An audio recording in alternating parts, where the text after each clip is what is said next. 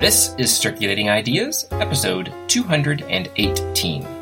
My name is Steve Thomas, and my guests today are the 2022 presidential candidates for the American Library Association Emily Drabinski and Kelvin Watson. Circulating Ideas is brought to you with support from listeners just like you. Find out how you can help support the show by going to circulatingideas.com slash support. And don't forget to sign up for the Circulating Ideas newsletter. You can find that link on the website or in the show notes for today's show. Emily, welcome to Circulating Ideas. Thank you so much for having me, Steve. I'm excited. I've been a fan of your podcast and really thrilled to be taking my turn to chat with you today. So I guess we'll jump right into it and ask why you are running for ALA president and what would be your priorities. And as a second follow up question, what things would you feel like you would need to de emphasize to make space for your priorities? Sure. So I think we're coming out of or still in a crisis on many fronts. We have the COVID 19 pandemic, we have worsening race relations in this country, we have a widening gap between rich and poor. And that is having an impact on all of us as library users, as library community members. And we need positions of leadership to take strong stands in defense of the things that all of us value. We need to bring together people to support and elevate the status and voice of library workers who are on the front lines of COVID, of book challenges, hostile takeovers of library boards, diminished and diminishing labor protections, including the loss of tenure and academic freedom at academic libraries, white nationalist racism, attacks on critical race theory, which I'm putting in heavy scare quotes, and that I think we can understand as attacks on Black, Indigenous, and people of color. And I think I can do that. I think I can bring people together. My background is not only in libraries, but also in labor organizing work and the kind of work that we do on labor side to build power together collectively is, I think, what the association needs right now. So, my priorities are commitments to equity and the sharing of power, paying attention to and advocating for reinvestment in all parts of the public good, how we position libraries both to and with other forms of social infrastructure, to borrow the term from Eric Klinenberg, environmental sustainability, and building capacity among ALA members to organize for themselves in their own workplaces. So, my priorities will be to draw on the good work that's already being done by Patty Wong around environmental work, Lessa Pelayo-Lozada's focus in her presidential platform on the expanding the Allied Professional Association and focusing on library workers, amplifying and drawing on the models we have of our strong leaders of color and the work they've already done in the past many, many years, putting equity and inclusion at the heart of ALA. In terms of what I would de emphasize, I don't know that we need to do that. Honestly, the president is one person, the association. There's lots of amazing work that I'm learning more about every day on the campaign trail happening across the association in the divisions, roundtables, working groups, task forces and really, I think what ALA needs to do is get out of the way of our colleagues. So if I were to de emphasize anything, it would be the kinds of barriers and hierarchies that we seem to maintain that just get in our own way. Thank you. You mentioned the upcoming president is going to be focused a lot on the Allied Professional Association. So, what would you do to advocate for library workers, specifically those dealing with COVID, burnout, and especially all the right to read challenges we're getting in school libraries, especially now, but surely to move into public libraries soon. Yeah, and into academic libraries. I mean, the yes. assaults are intense and intensifying. I would say that libraries are their workers. That's what libraries are.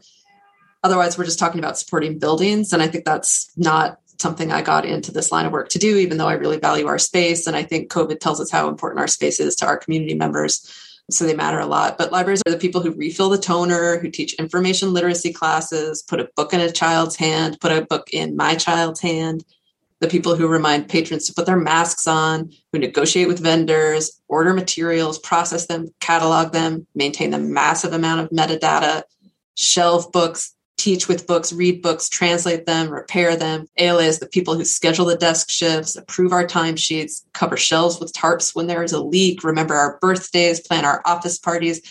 that's what the American Library Association is about. It's about people and it's about library workers. So advocacy through APA is a priority for the incoming president, and I would be overjoyed to work on and extend Lessa's initiatives.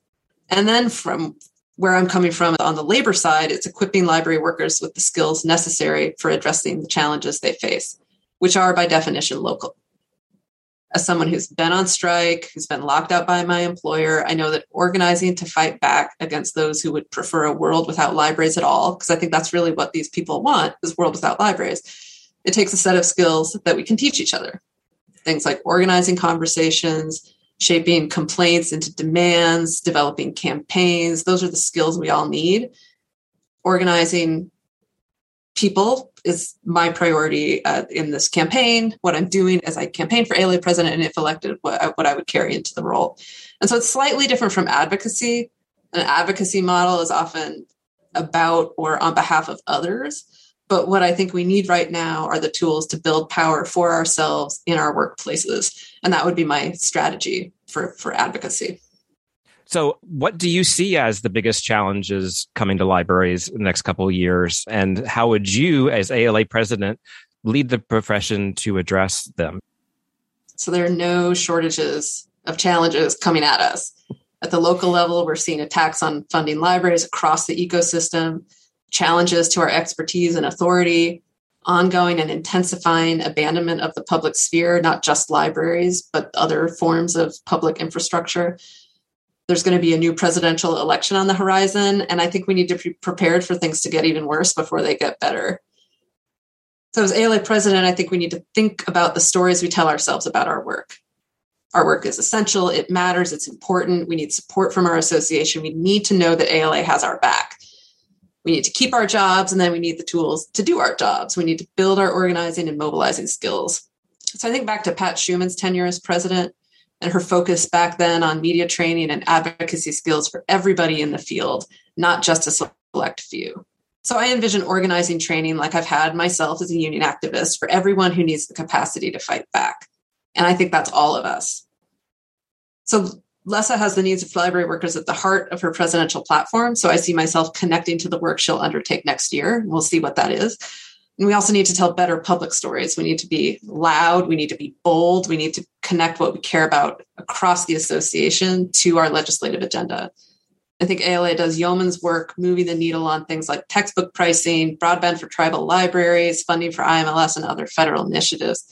And I think that agenda needs to be shaped by the membership. So finding ways for library workers to advance their concerns to the Washington office would have to be a focus of my tenure there's a tendency to get internal. I've served a term on ALA Council and found the internal focus to be challenging. So, how are we going to do more, do better? How are we going to change the structure of the association when people on the outside know libraries and they think about them as nostalgic? But how can we talk about them and link libraries to the other things that people need? And I really think COVID gives us an opening for that, right? Because everybody sees that it turns out that we need childcare and we need it to be freely available and collectively managed in order for any of us to do anything in our lives. And so mm-hmm. libraries are the same. The demand, the push to open libraries during COVID 19 is partly a recognition that they are the last remaining public infrastructure that all of us have equitable access to. So we need to capitalize on this moment and connect libraries to the other kinds of social struggle and political struggle that we see happening outside of us we need to both advocate for more public investment in structures other than us and then advocate for the restoration of our funding so that we can do what we do. At the end of the day i'm kind of a traditionalist. I think the library is there to like collect information and help people access it and it's where i go to pick up a novel to read and take my kid for story time. Libraries i don't i don't think need to be innovative. They just need to be funded such that they can do what they're intended to do, and the rest of the public sphere has to be equally well funded so that we don't have to pick up all the slack. What should ALA's role be in setting guidance for not just public libraries, but any libraries in disaster situations? I think we can all agree that library workers must be kept safe. I think we can also agree that libraries are essential to the communities they serve. And I think ALA plays a significant role in making sure that everyone in the country knows that and knows that it's a fair demand that we be kept safe when we're working. If we're going to be treated like frontline workers in moments of crisis, we need to be kept safe while doing that work. We need to be fairly compensated. We need to understand why our institutions and our cities and towns and school boards are pressing us into service. Why are they doing that? ALA shapes national conversations, and I think it's entirely fair to demand that the association push for workplace protections. It's also why ALA must push for climate justice. We can't do our job safely if our buildings are flooded or on fire. But of course, ALA also can't dictate what all libraries do. All of us are working within and against sets of local constraints that only we really understand. What the association can do is support the fights of library workers by developing policy statements that respond to the realities we're facing. Here at the City University of New York, where I work, we're looking to push for a fine free library system and we put together our PowerPoint to yet make make the case yet again, and we turn to ALA's policy documents as a way of making our case and showing that we're outside the norm of our national association. So I think that's the thing that ALA can do. But we also have to understand that those policy statements don't produce change on their own, that they're tools that organized workers can use in local fights and struggles to get the change that they need in their library.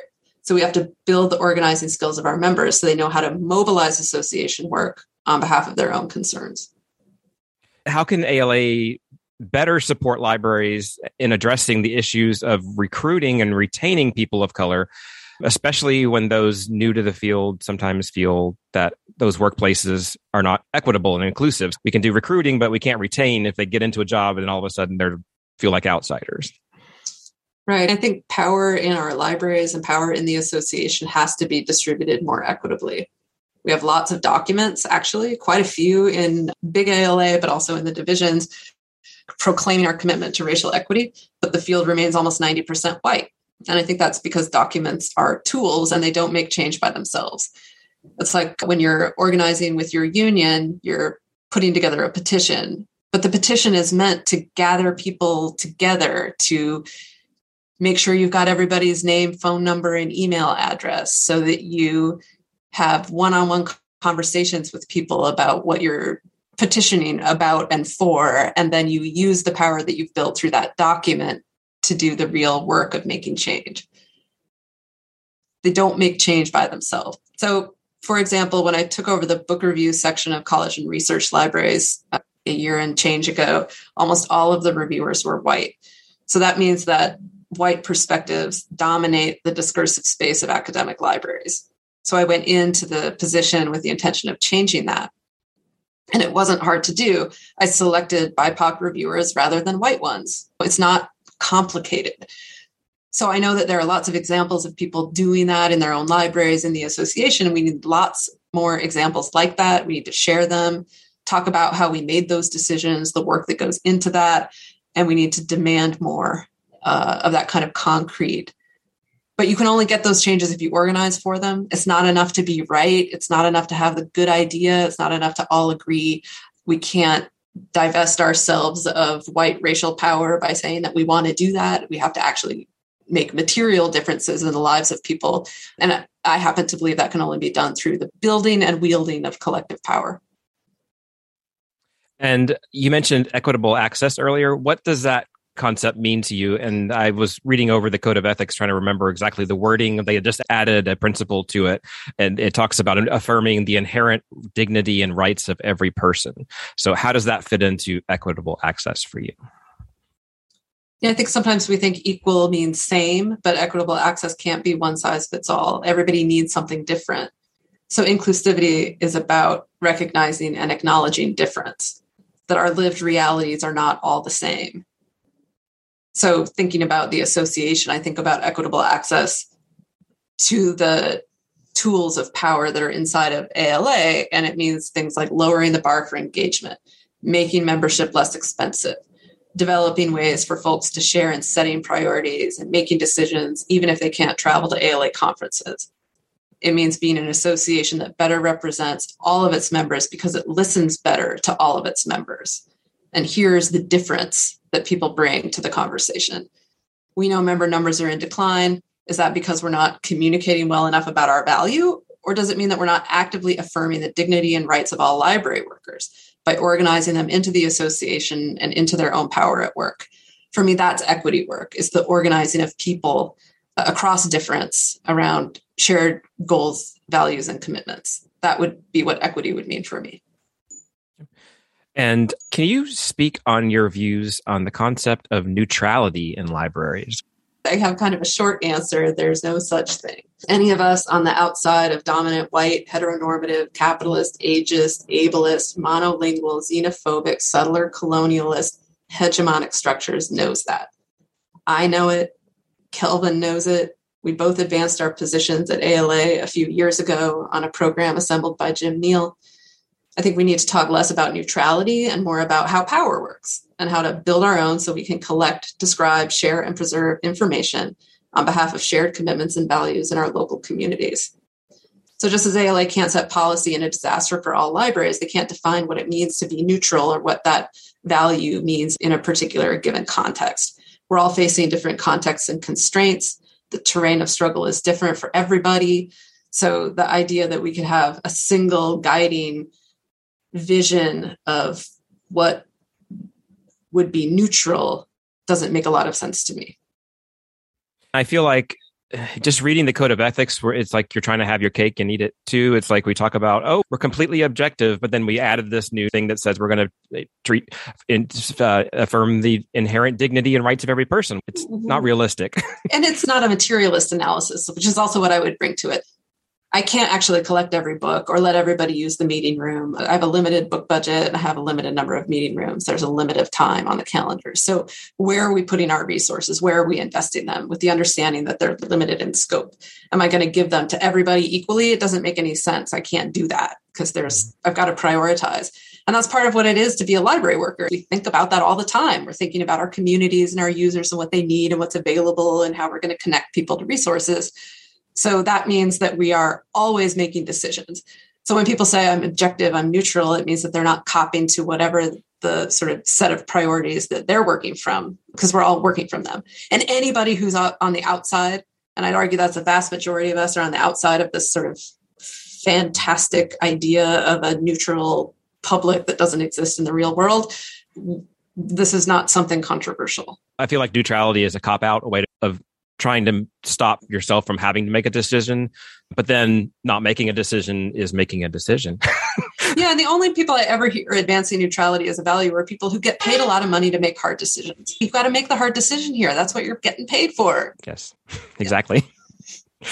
um, so in your job that you have currently how do you uh, encourage your staff to succeed and how would you use those skills to improve ala its staff and members First, I'd say they're not my staff.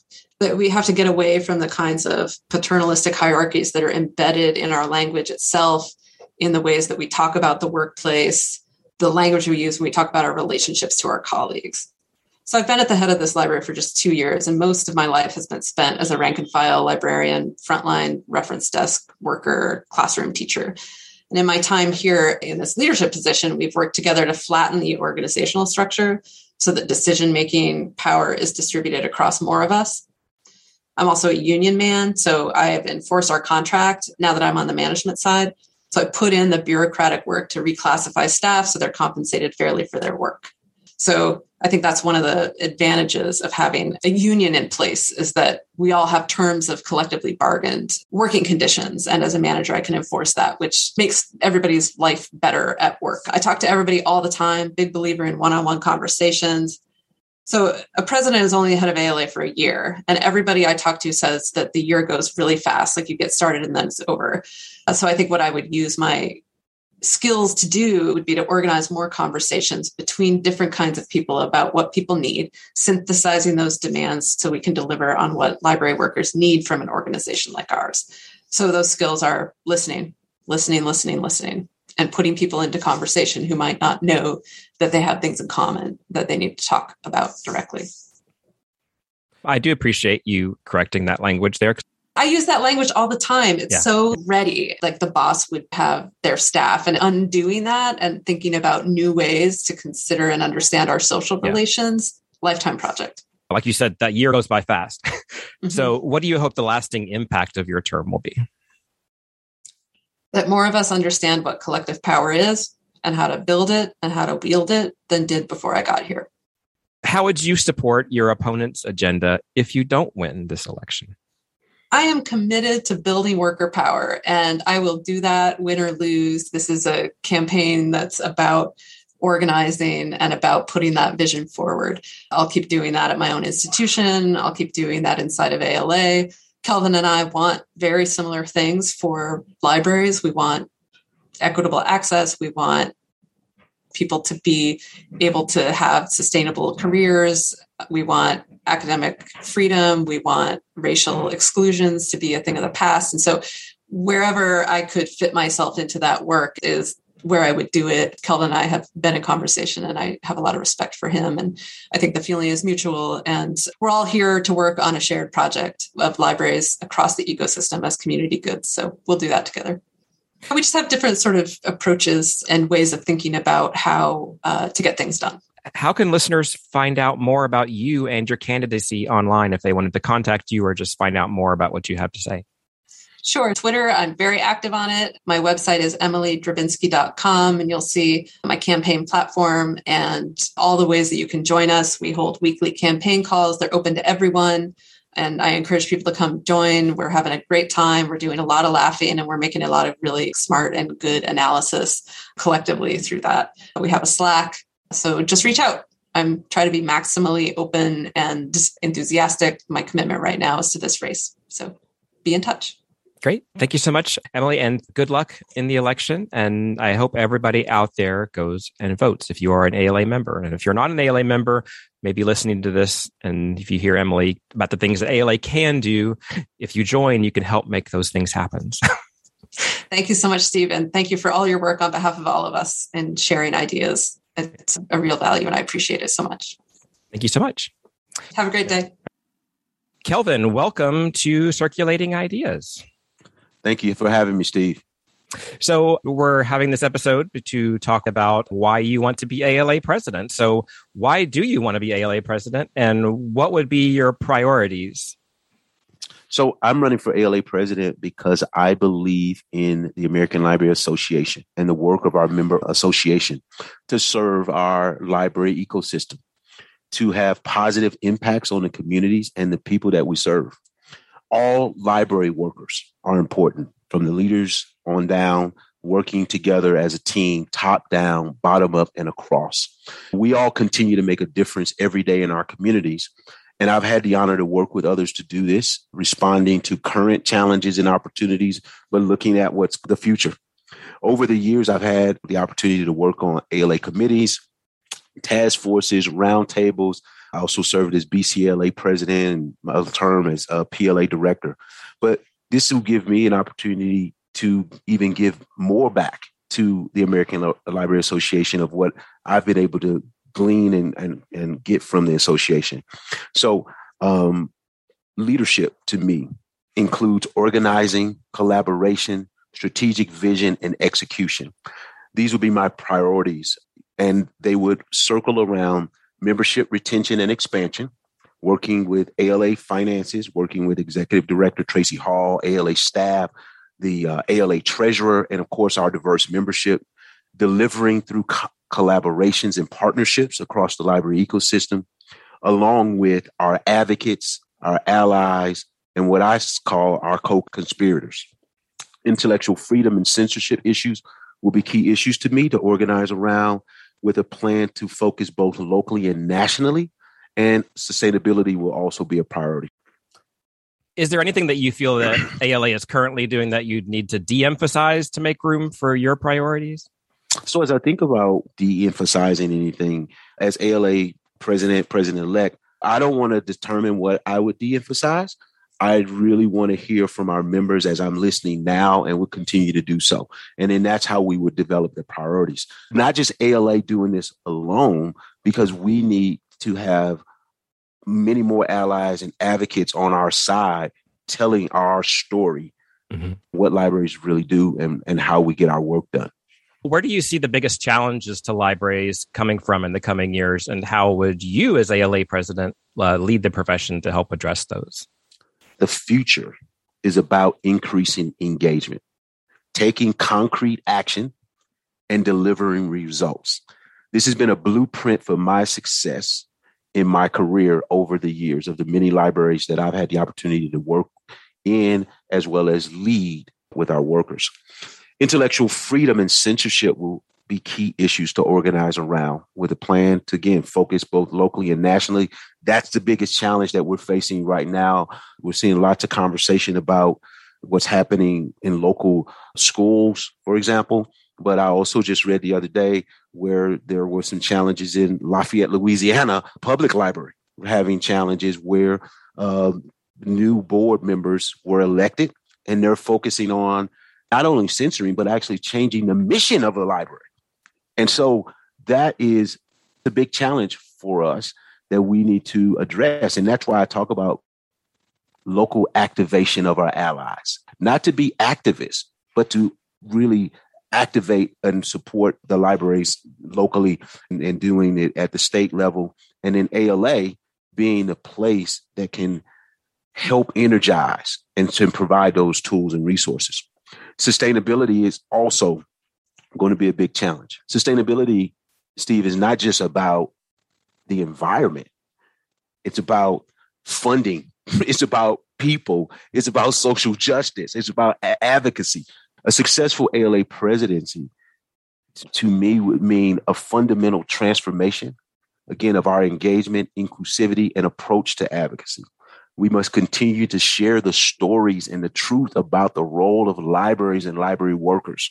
What national leaders and influencers need to know about how libraries change people's lives? What new revenue sources can we tap into to fund real change? Again, things that I've done at multiple libraries. All of these questions will help drive those expanded services and, of course, attracting a diverse membership. I'm one of a few African American male library directors? How do we continue to increase diversity in our libraries so that the leadership and the workers look more like the communities that we serve? So we have to be intentional and strategic in serving.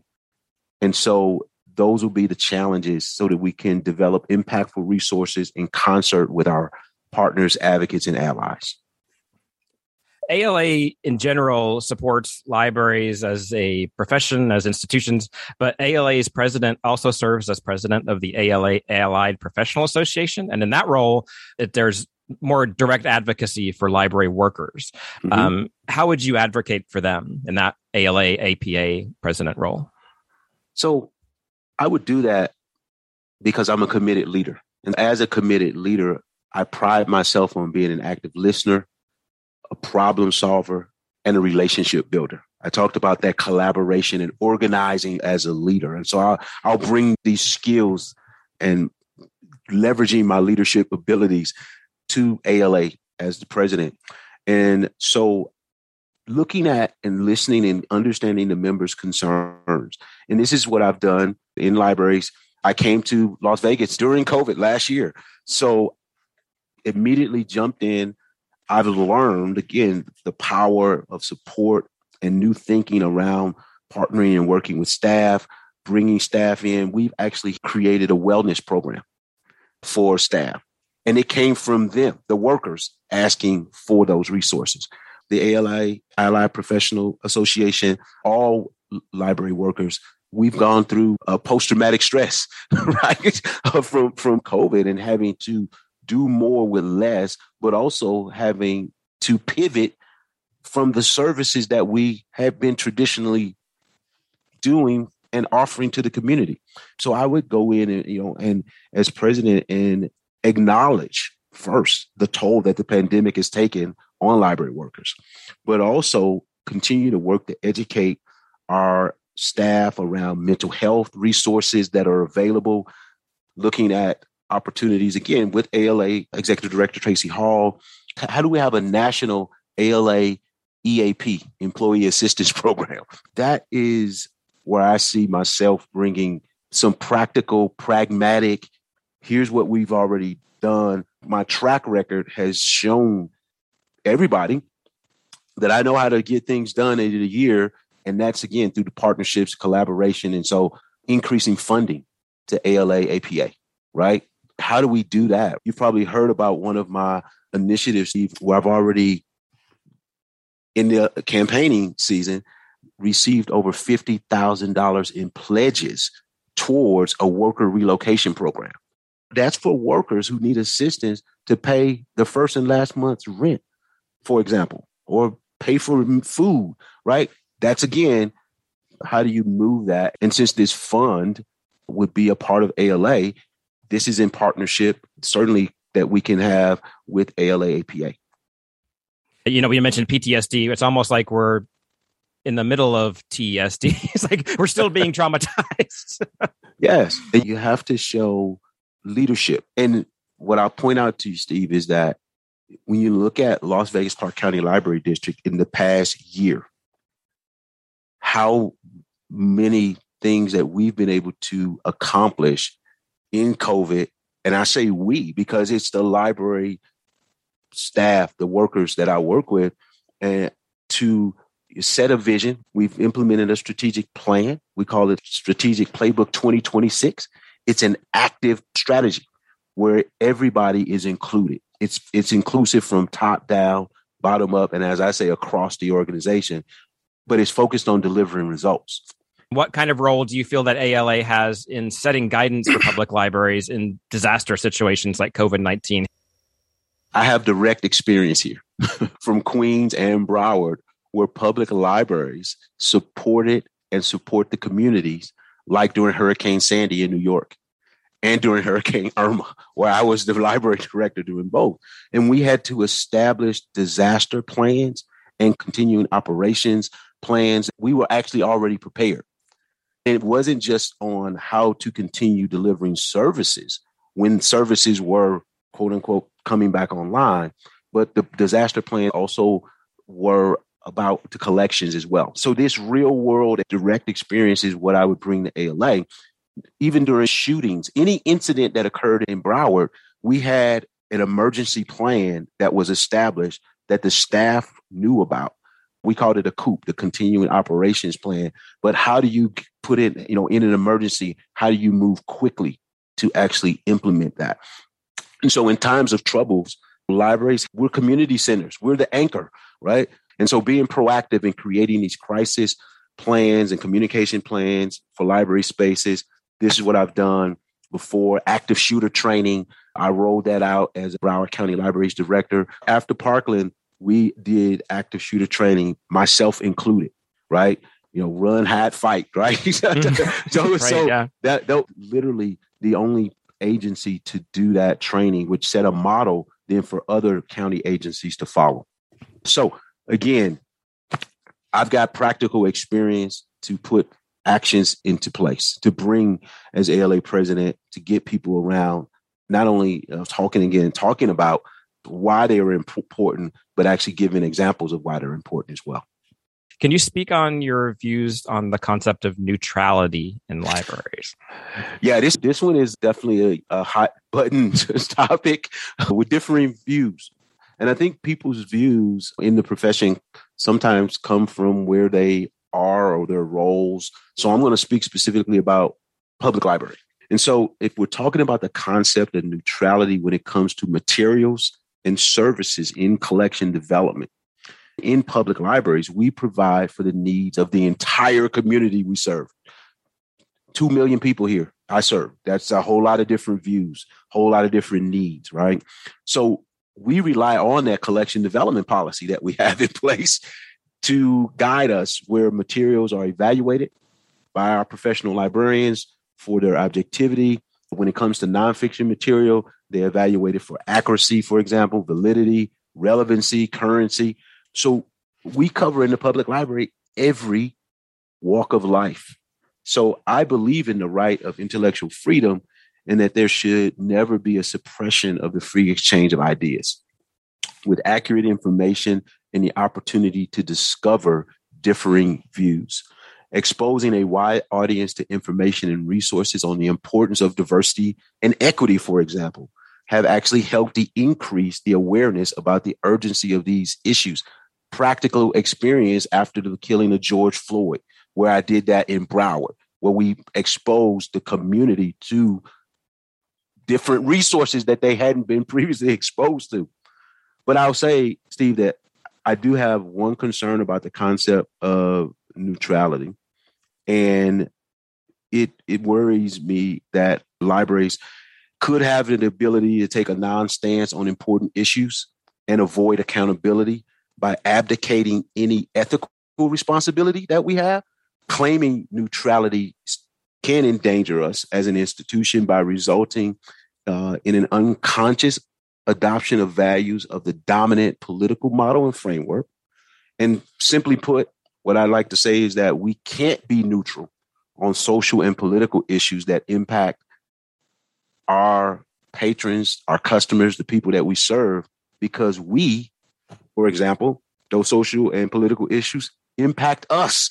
And so that's where I stand. I mean, it's a hard one to say that I'm open to intellectual freedom. As library director, I, I don't bring my personal views like some of these individuals who are making decisions in about censorship in schools and other public libraries. As the librarian, I'd be doing the same thing to me that they're doing if I brought my personal views or how I felt about things into the discussion. So that's why I, rely on the collection development policy, my own personal views.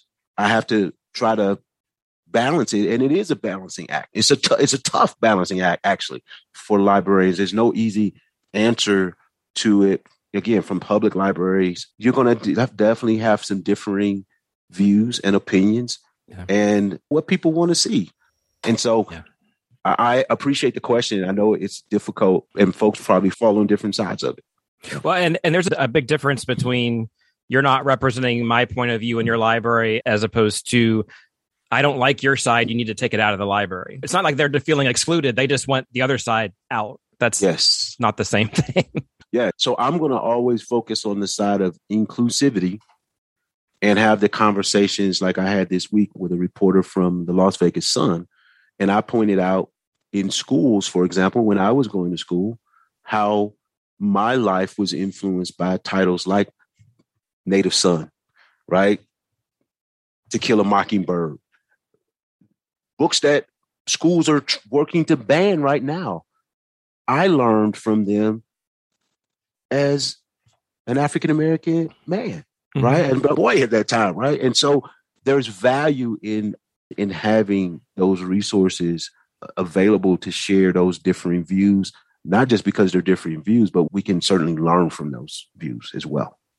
Right. And on the nonfiction side of that, that doesn't mean that we just carry science books that say flat earth is correct right. or germ, right. theory, germ theory is not how diseases are spread. I, I, always bring up now that we raced to get rid of all those Pluto is a planet books. like librarians were running to do that and everybody loves Pluto, but we all ran right. to get rid of those books because that was what was accurate. So we're not going to carry Holocaust denial because of course, because it's not accurate. False.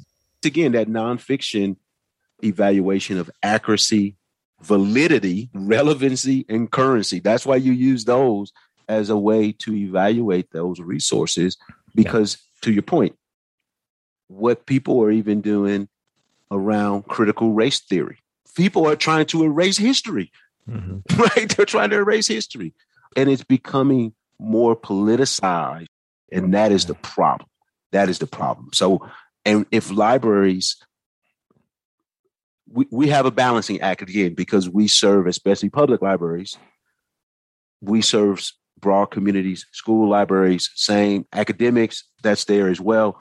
But I'm for freedom of speech, differing views. I wouldn't be where I am without having and learning from those differing views. How can ALA better support libraries and related institutions in addressing issues of recruitment and retaining people of color, especially when the people new to the field sometimes experience workplaces that are not equitable or inclusive. ALA can address that issue. And I'll say again, some ways that I've addressed that issue. I recently spoke about this on a diversity panel. Recruiting is one, but retaining is really the harder part. And so we have to focus on the retention part. ALA, just like we need to retain our members, we have to have ways for individuals to find a place, but also support them. So I actively support equity for all and have been involved in numerous initiatives that support equity, diversity, inclusion, accessibility, and access. So if I were elected to ALA president, but I'm going to continue to do this regardless, I would assist libraries in implementing programs that I've found to be successful. So currently, when you talk about what happens as a library director here in Las Vegas, I am the executive director, but I also am the chief diversity officer. and that's what I immediately said as the leader. I'm the chief diversity officer, and that's in my role as executive director. So I've provided solutions to eliminate biases in job descriptions, in the interviewing process, for example, establishing retention plans. And now I'm working on and, and introducing ways for us to intentionally expand our candidate pool. I participated in the branch manager interviews. We had the largest diverse pool of candidates that we've ever had, as I understand it. While at Broward County Libraries, I served as the 2020 Florida Library Association co chair for their diversity, equity, inclusion, accessibility task force, which was established to bring BIPOC and LGBTQ plus individuals together to make our, our membership ideals more pervasive within FLA within a short period of time, this was in 2020, I came here in 2021. Within a short time, we not only developed the plan, but we actually implemented the plan in a year. Also, at, at Broward County Libraries, I led the charge in making sure that all of our staff, nearly 700 library workers, we all attended the LGBTQIA Plus 101 proficiency training. I made it mandatory as a requirement for all employees. We also completed EDI collection work, programming and marketing audits around diversity as well. And so, again, these are things that can scale up by making it available. I'm not 100% sure if ALA is offering that training, but I know where to get the training because we outsourced it. This was not internal staff training. We actually paid an organization, SunServe, to actually deliver this training to all of our staff.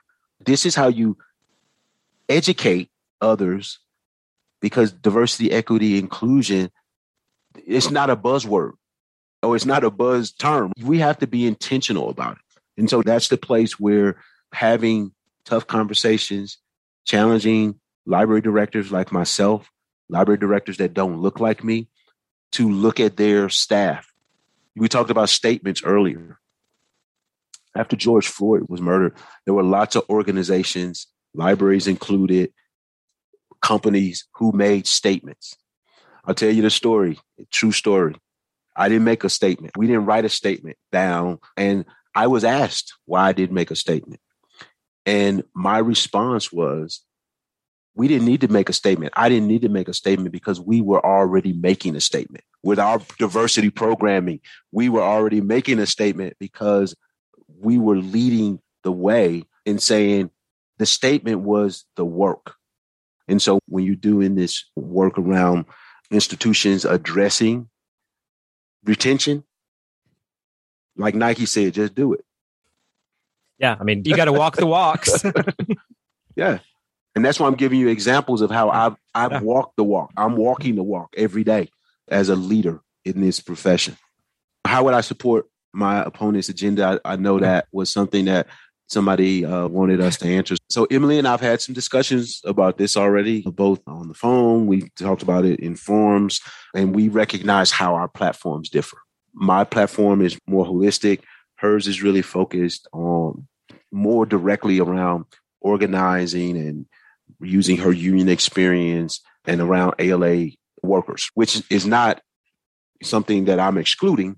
So, in the big picture, we're both working to have a positive impact on the ALA membership. And that ultimately would result in positive impacts on the communities that we serve. I'm focused on uniting, not dividing. And I want to create more tools that remove barriers of access, inclusivity, retention. And so I know that we'll support each other in the long term into the future. I've offered my support to her, and my initiatives, again, are not uh, excluding library workers. It's actually more inclusive because I've actually added that I'm a library worker too. I, have got an MLS. I'm a, I'm, I just hold the role of the director. We're one team and we all work together to get this done. So we actually are in this together. All library staff, all workers. So that's why I plan on helping support her. If she wins, I'm here to do that. ALA presidential elections are not like national presidential elections. It's right. basically uh, we have a different lens that we're looking through the same issues at, and we all have the same end goal of wanting to help the community, and just a different way of doing it. So voters decide which way would you prefer it gets done. But that's yeah, right. Yeah, everybody gets along. We have our differing. I like how you said it. Differing lenses. My lens is from. I've had more opportunities to be in leadership roles. Mm-hmm. Really recognizing that leadership is how do you bring people together, all people? And that's the approach that that's the lens that I have. And so that's what I would bring to LA presidency. How can listeners learn more about you and your candidacy online? So I've created a website. It's Kelvin Watson for libraries.com. Kelvin, K E L V I N, Watson, W A T S O N, for F O R, libraries, L I B R A R I E S dot com. It describes my record of leadership, dedication to serving the underserved, and examples of projects that I've initiated throughout my career that certainly my goals for ALA. You can keep that URL around after the election too. That's a good URL. that, that is exactly what my plan is. Steve. we do, of course, encourage everyone to go vote, and I hope that these um, interviews in this episode have helped people make their decisions. Thank you so much for coming on, Kelvin. Thank you so much, Steve. It's been a pleasure. Circulating Ideas is produced in the suburbs of Atlanta. Views expressed on this show do not necessarily reflect those of my place of work or the place of work of guests. For past interviews, visit circulatingideas.com and follow the show on Apple Podcasts, Spotify, Overcast, or your podcast app of choice. And help others find the show by leaving a rating or a review. To learn more about this episode's guest, sign up for the Circulating Ideas newsletter. You can find the link in the show notes or on the site. Theme music is by Pamela Klicka, and the logo is by Shandy Fry. Thank you for listening and keep circulating your ideas.